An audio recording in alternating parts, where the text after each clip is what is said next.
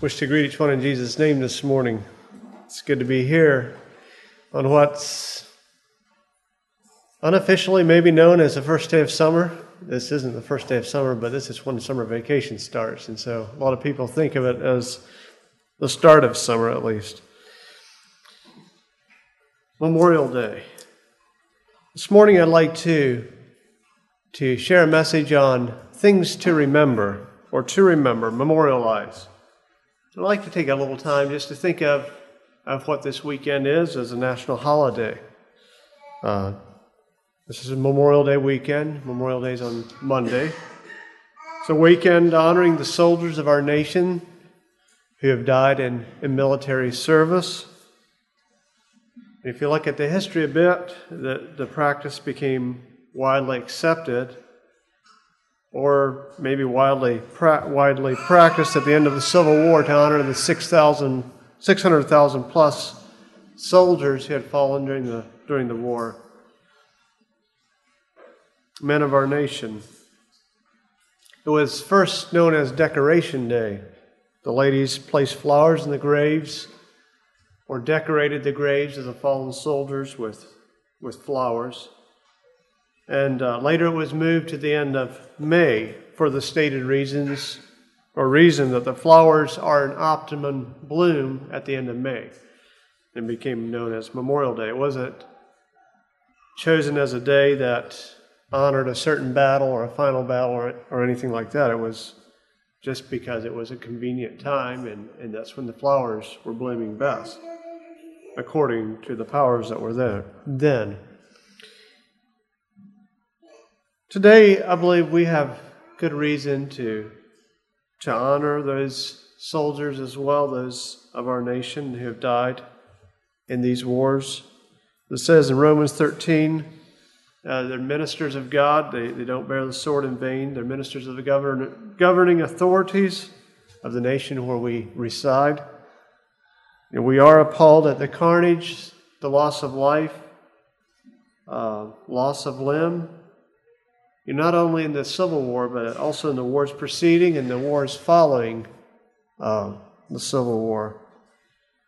And we realize as Christians, as long as Christ isn't reigning supreme in people's hearts, that wars will continue. And this is just a fact of life. Wars will continue.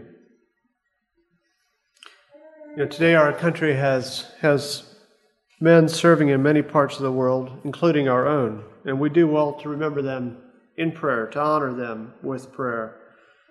1 Timothy 2:1 says, "Therefore I exhort, first of all, that supplications, prayers, intercessions, and giving of thanks be made for all men, for kings and all who are in authority, that we may lead a quiet and peaceable life in all godliness and reverence."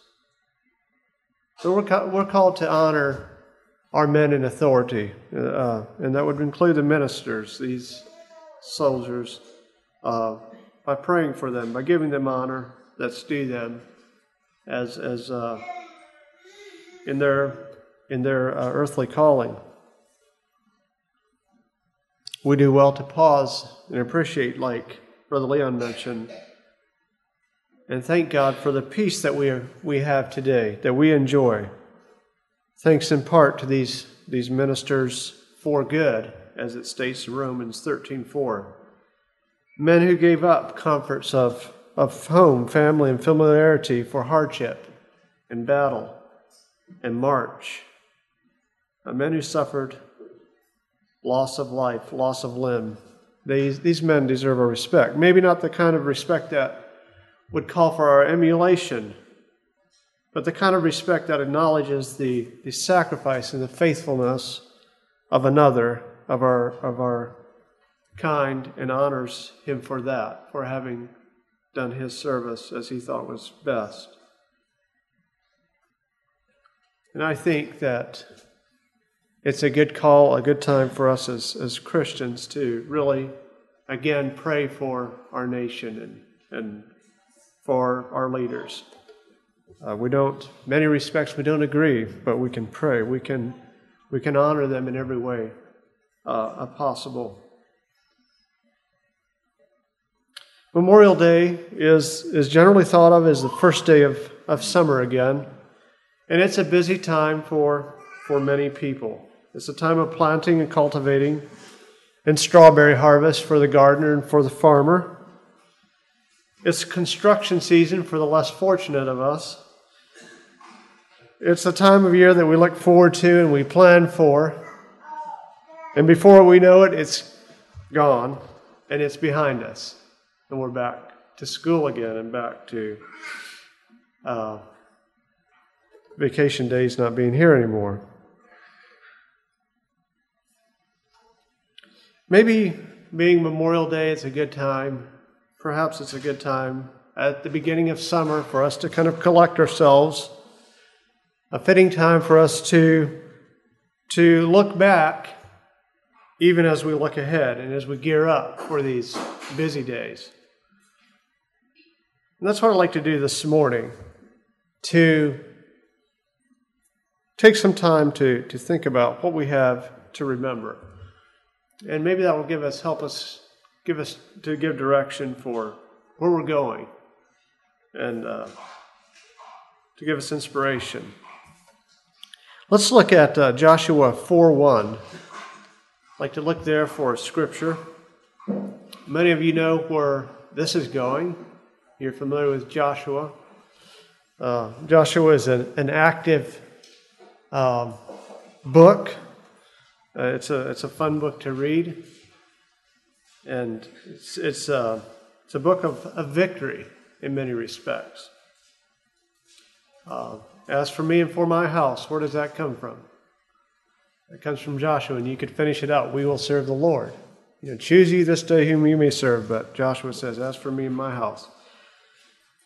We know how the battles Joshua took on and won by the help of the Lord.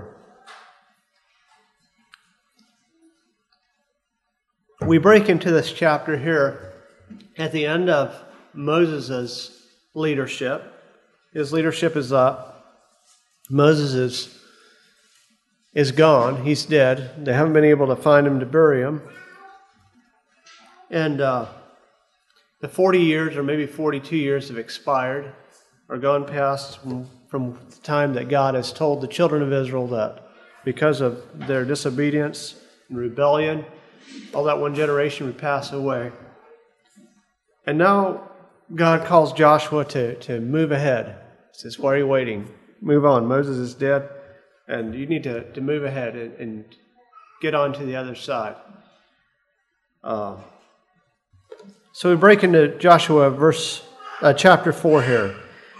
Reading the entire chapter. And it came to pass when the people had completely crossed over the Jordan that the Lord spoke to Joshua, saying, take up yourselves 12 men from the people, one man from every tribe, and command them, saying, take for yourselves 12 stones from here, out of the midst of the Jordan.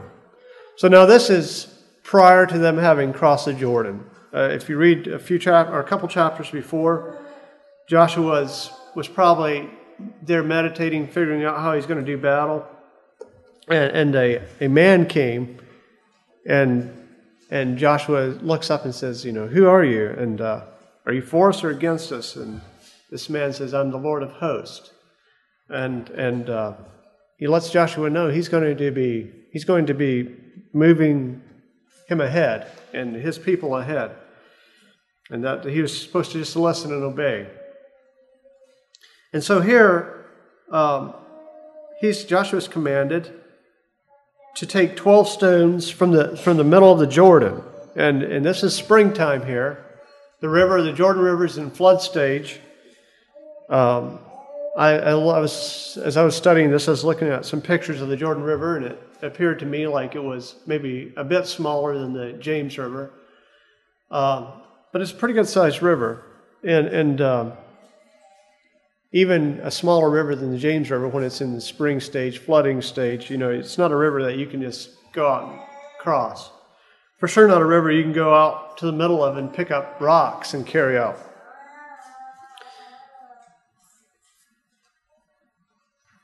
And so God is telling, and the Lord is telling Joshua here, take 12 stones. He's given him this command before they even move ahead. Take for yourselves 12 stones from here, out of the midst of the Jordan, from the place where the priest's feet stood firm. You shall carry them over with you and leave them in the lodging place where you lodge tonight." So I get this impression that this is in the morning, and the Lord is saying, by this evening, you're going to be lodging somewhere else tonight, and you're supposed to have these stones with you, where you're at a place where the priest's feet stand firm. And this is from the middle of the Jordan. The Lord didn't have any doubt here where Joshua would be by that night. He knew ahead of time that they would be lodging on the other side. And, you know, that must have taken real act of faith for Joshua to look across that river and say, I'm going to move this 2, 3, how many million people across this river today. They're going to be lodging on the other side by this evening. And, you know, another evidence that the river was roaring and high, which is natural phenomenon in the spring. It's not so much so anymore because they've dammed it quite a bit, and they use a lot of the Jordan for taking care of the people. But then especially the river ran unhindered. Was that there was no opposing army meeting them on the other side. This thought that the Canaanites were probably, they knew that the Israelites were over there. They knew that they were on their way, but they probably thought that this is going to happen sometime at the end of the summer when everything's pretty much dry and they can ford that river and they'd have time. The Canaanites probably thought they had time to plant, to sow their crops, get everything ready, and then they could assemble their army and prepare to meet the Hebrews in the fall. Of course, the Hebrews have been kind of wandering around over on the other side for quite a while anyways. But God, you know, the Lord just took him by surprise. He said, okay, we're ready to go now. And the fact that this river is roaring, flooded, high stage, no big deal here. Joshua called the 12 men whom he had appointed from the children of Israel, 1 man from every tribe. And Joshua said to them, "Cross over before the ark of the Lord your God in the midst of the Jordan, and each one of you take up a stone on his shoulder, according to the number of the tribes of the children of Israel, that this may be a sign among you when your children ask in time to come, saying, 'What do these stones mean to you?'" Now, I've done this thing. How many of you, when you are on a vacation, climb a mountain or go somewhere, will pick up a stone, pick up a rock, and take it with you? I do that. I've done that a few times. My favorite rock is, and I may have related this, is one that I have Retazat written on. And it's a mountain we climbed in Romania. Actually, I believe it was Carlin. I've climbed it a few times, Carlin, Galen, and I. It was from that trip. It was the hardest climb I've ever done in my life. It was, the snow was pretty deep, and it was really, really difficult. But anyways, I managed to get a rock and wrote Retazat on it, and I keep that on my desk. Kind of give it as a reminder. Well, these stones were much more of a memorial yet. The Lord didn't part snow for us going up that mountain, and he parted the waters. In fact, it says the waters backed all the way up to another city, to the city of Adam.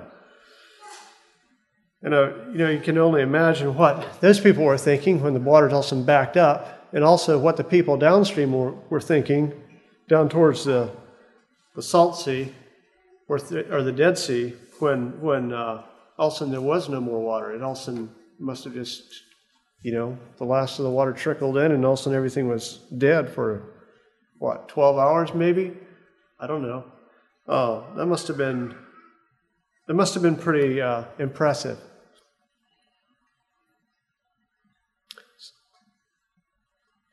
You know, they didn't choose these stones again because these stones were anything of great intrinsic value. The stones weren't precious in and of themselves off that riverbed. They were probably nice and smooth. But the reason they chose them is because they were off the riverbed, of the middle of that riverbed. And that was probably the only time that people were going to be able to just go down and pick up stones out of the bottom of the Jordan River, middle of the river, and carry them out. It's probably the only time that could ever happen. So those were pretty significant stones. And the Lord is saying, take these stones out so that this can be a memorial for your children, that you crossed over the Jordan. And I don't think it's just the Lord is telling them, you know, it's just something to look back to. Let's read on. Joshua 4:8, and the children of Israel did so just as Joshua commanded, and took up 12 stones from the midst of the Jordan, as the Lord had spoken to Joshua, according to the number of the tribes of the children of Israel, and carried them over with them to the place where they lodged, and laid them down there. So we cover a lot of area here. All of a sudden, where the Lord told them to do it, and then all of a sudden we're on the other side. They grabbed the stones, took them, and laid them down at the other side where they're lodging. Then Joshua set up 12 stones in the midst of the Jordan, in the place where the feet of the priest who had bore the Ark of the Covenant stood, and they are there to this day. So the priest who bore the ark stood in the midst of the Jordan until everything was finished that the Lord had commanded Joshua to speak to the people, according to all that Moses had commanded Joshua, and the people hurried and crossed over. Then it came to pass, when all the people had completely crossed over, that the ark of the Lord and the priests crossed over in the presence of the people, and the men of Reuben, the men of Gad, and half the tribe of Manasseh crossed over armed before the children of Israel, as Moses had spoken to them. About 40,000 prepared for war crossed over before the Lord for battle to the plains of Jericho. On that day the Lord exalted Joshua in the sight of all Israel, and they feared him as they had feared Moses all the days of his life. Then the Lord spoke to Joshua, saying, command the priest who bear the ark of the testimony to come up from the Jordan. Joshua therefore commanded the priest, saying, come up from the Jordan.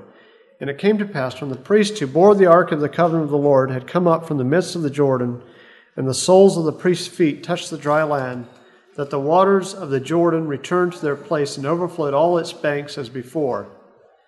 Now the people came up from the Jordan on the 10th day of the first month, and they camped in Gilgal in the east border of Jericho. And those stones which they took out of the Jordan, Joshua set up in Gilgal. Then he spoke to the children of Israel, saying, when your children ask their fathers in time to come, saying, what are these stones? Then you shall let your children know, saying, Israel crossed over this Jordan on dry land.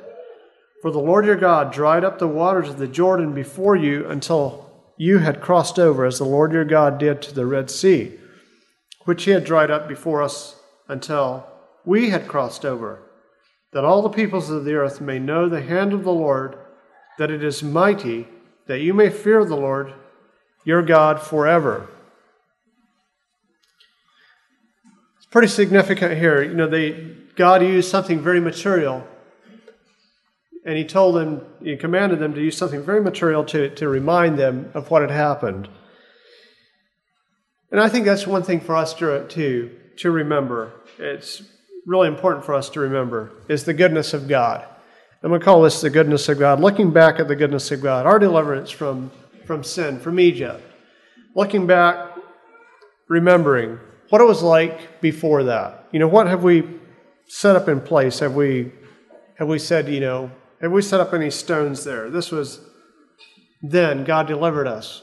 We crossed that river, and we're on the other side. I'm always blessed when I talk to people who say, you know, I became a Christian. I'm not that great with dates. I remember when I became a Christian, but I'm always blessed with people who can remember. I always, you know, became saved so-and-so date at so-and-so, you know, and they have it down, and you know, how will relate how that the change that came into their lives when they became a Christian. I believe that's important. Maybe the date's not so much, but I think we need to be able to look back and say, you know, this is when God brought me out of sin, out of bondage. Christ has defeated the enemy. Hebrews 10:11, thinking of the goodness of God.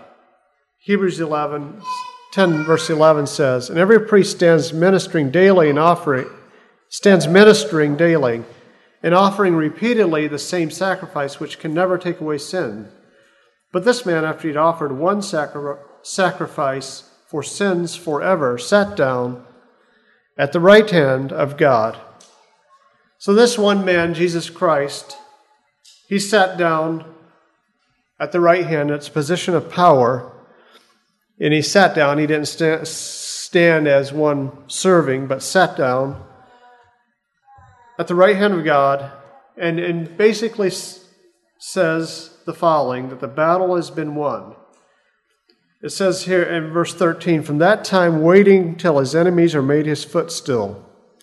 So he's saying after he had sacrificed once for sin, he sat down. It was only the battle's done, the stake is in place, the power of evil is conquered, and he waited until his enemies are made his footstool. Only a matter of God's perfect timing.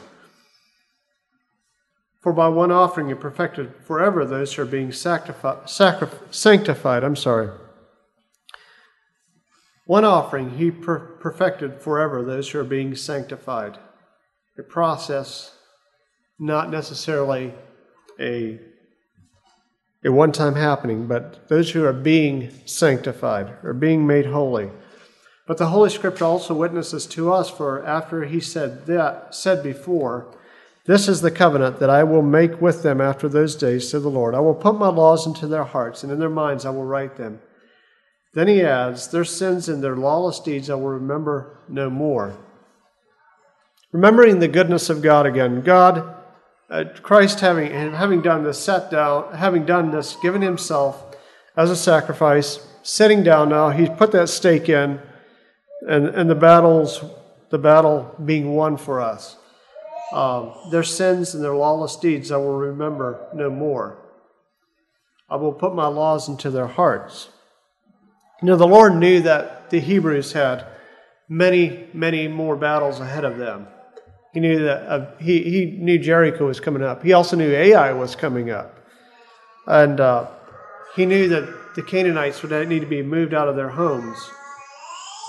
Nevertheless, he commanded them to pick up these stones and make that memorial there. I also have to wonder how many, men and little boys grabbed stones as they were going across as well and put them in their pockets. I can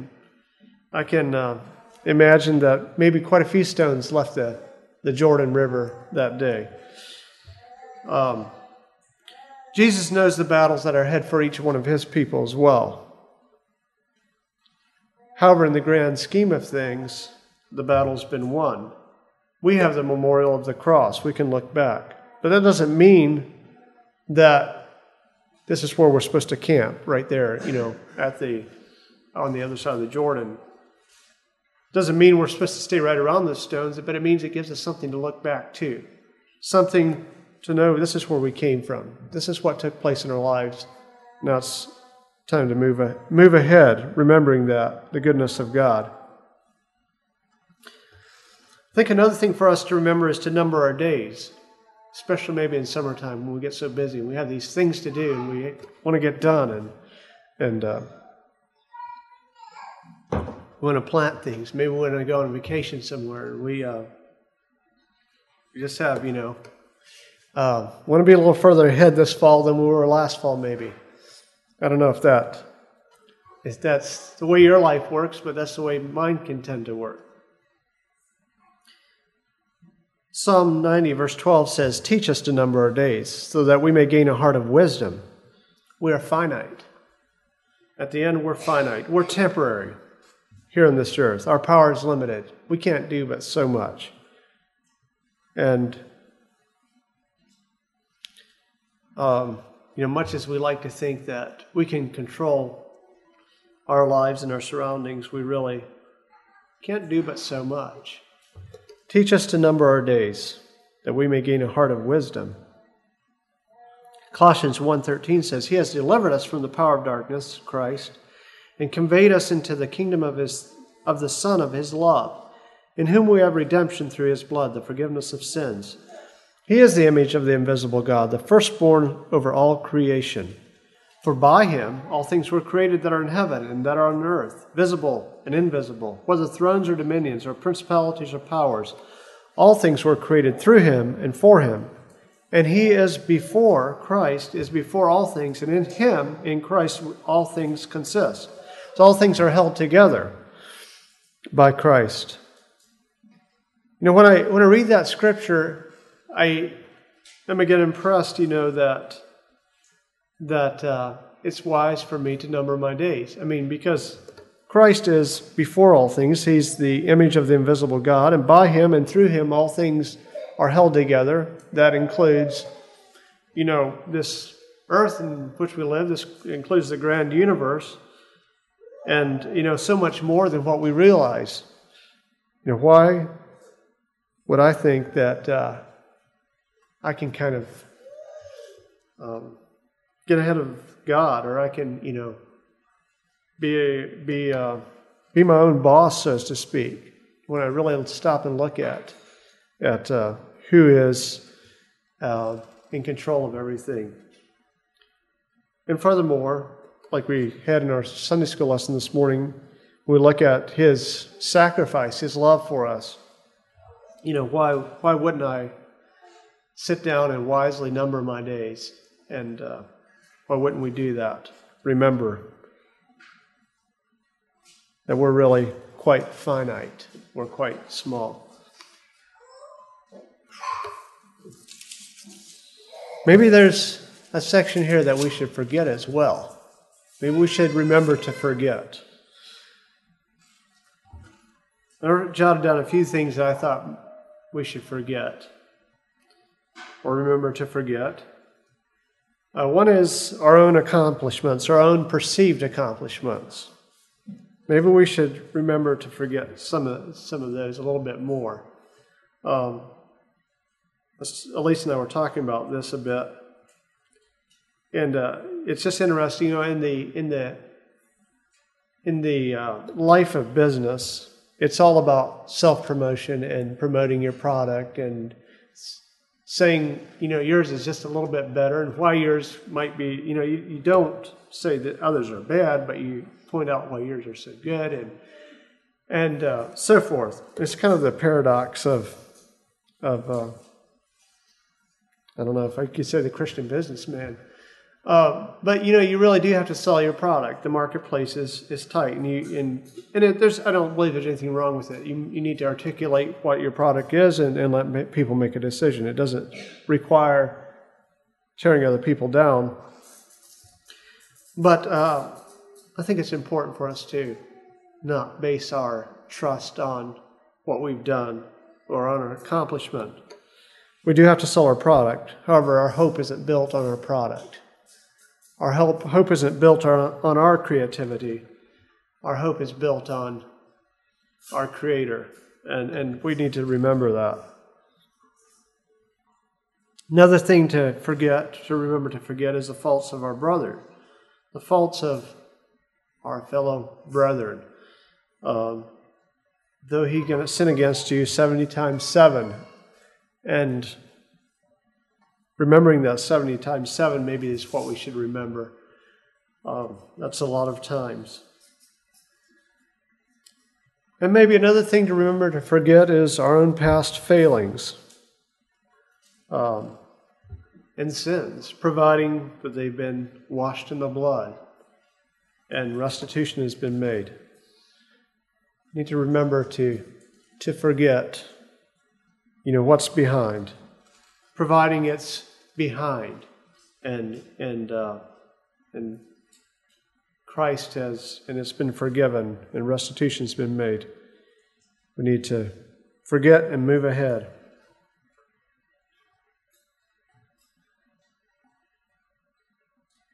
I'm sure you could add to that list. This morning, I'm not going to take the time to ask for more to be added on, but I'm sure you can be thinking of others that things to forget. Another thing I believe that we need to remember is our decisions, our commitments. An important thing to remember. We put stakes down in our life. My mind was drawn to this passage about the rich man and Lazarus. And there, and Abraham says something interesting here. He says to the rich man, he said, "Son, remember that in your lifetime you received your good things." And this was kind of an intimate way of addressing the rich man. I believe that both Lazarus and the rich man were sons of Abraham.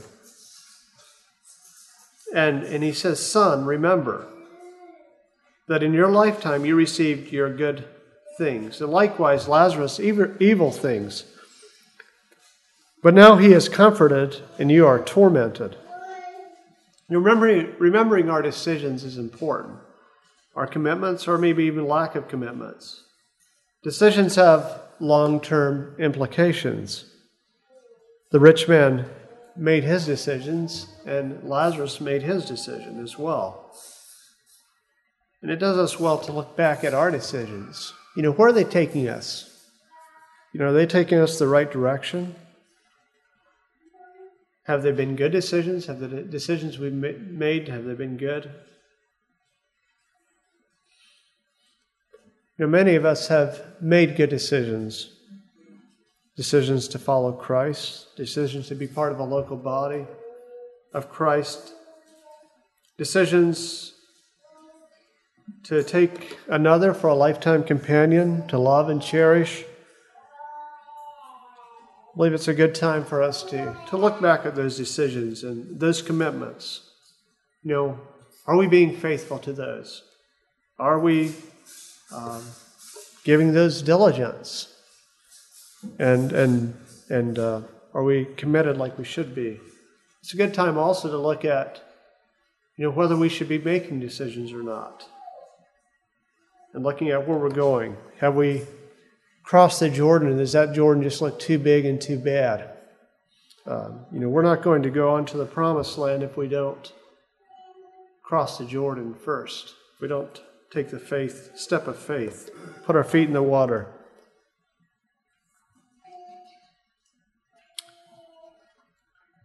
Another item on the remember list is the lost. Now, I don't believe, and I'm not going to spend much time here, but I don't believe remembering the lost should be too difficult for us. For any true believer, I don't believe it should be a difficulty. You know, we tend to talk about, to promote, you know, what's really important to us.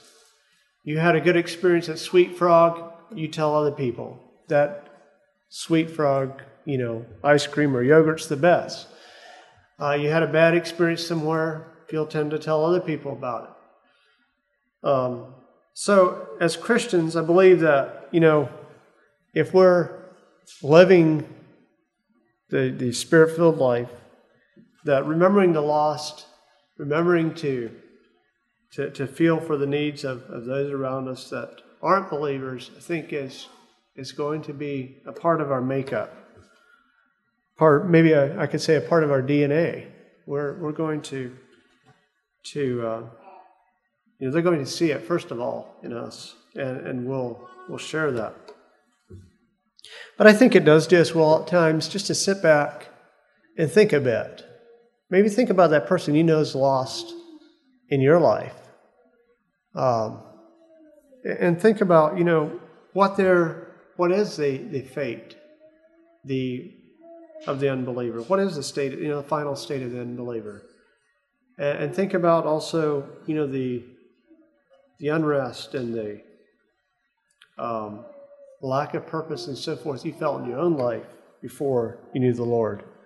Sometimes it does us well to go back, to think a bit, and to helps us maybe to relate and empathize a bit more with that unbeliever that we have contact with.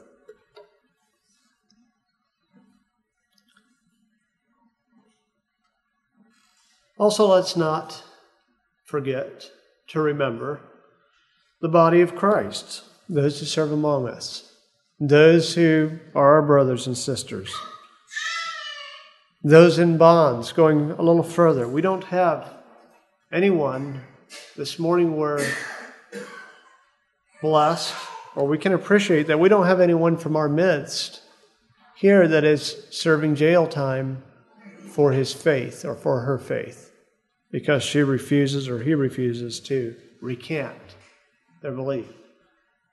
Now, that's not been the case for many, many, many Christians throughout history, and there's many today in our that are many congregations that are probably part of their prayer requests were remembering so-and-so brother who's in prison because of his faith, or so-and-so sister who has a trial coming up because of their faith. I believe it does us well to remember those in bonds, to read publications, Voice of the Martyrs, CM, other publications of people who are currently serving prison time for their faith, and to pray for them. They're part of our extended body. Those in distress, the widow and the fatherless, like it says in James 1:27. And those heroes of faith, those in our own Anabaptist background and those that go further, those heroes of faith, I think it does us well to remember, like in Hebrews 11 and 12, I think it does us well to remember those that really went and gave the ultimate sacrifice for the good of their people. They didn't give up for Christ, and in doing so they became real heroes for us to look back to. We were in Switzerland and stopped when we were in Romania. We went on a little trip over to Western Europe, stopped by, I think it's called Thraxelwald.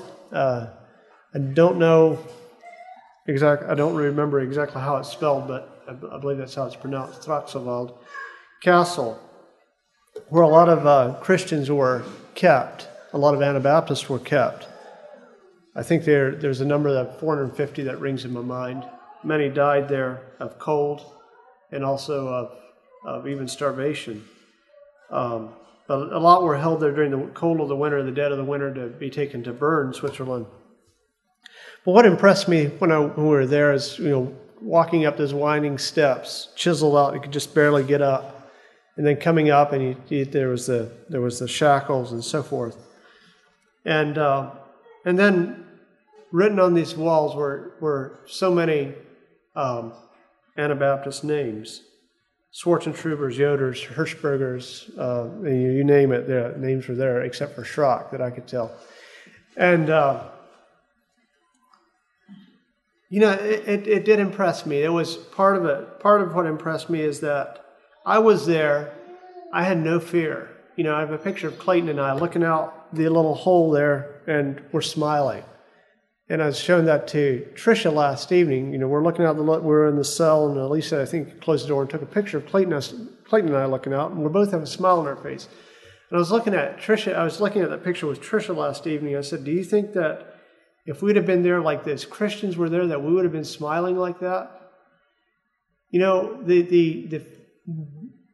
fear that would have been natural for the people being taken because of their faith in Christ and put into those little cells, but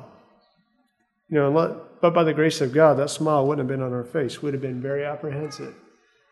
And saw all those names there, people who had the means to get there, to look, look at this castle, to see where their Anabaptist forefathers had suffered. I think that's great. It can do something for us to be at a place like that, to see that. But I think it does us well to really reflect on the sacrifice, on their commitment. Do we have enough commitment to keep our commitments to Christ and to our local body? What about those people who went so much further? They gave life and the comforts of life for their commitment to Christ and for their fellow men. It's a challenge to me.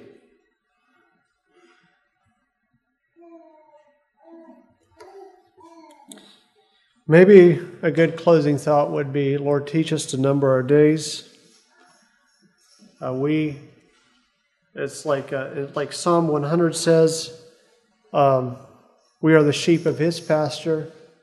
It is He that created us. We are not our own. All those Jordan rivers that we've crossed have been because of the grace of God. When we look back, we need to remember to think on the grace of God. And that should bring a response from us in moving ahead.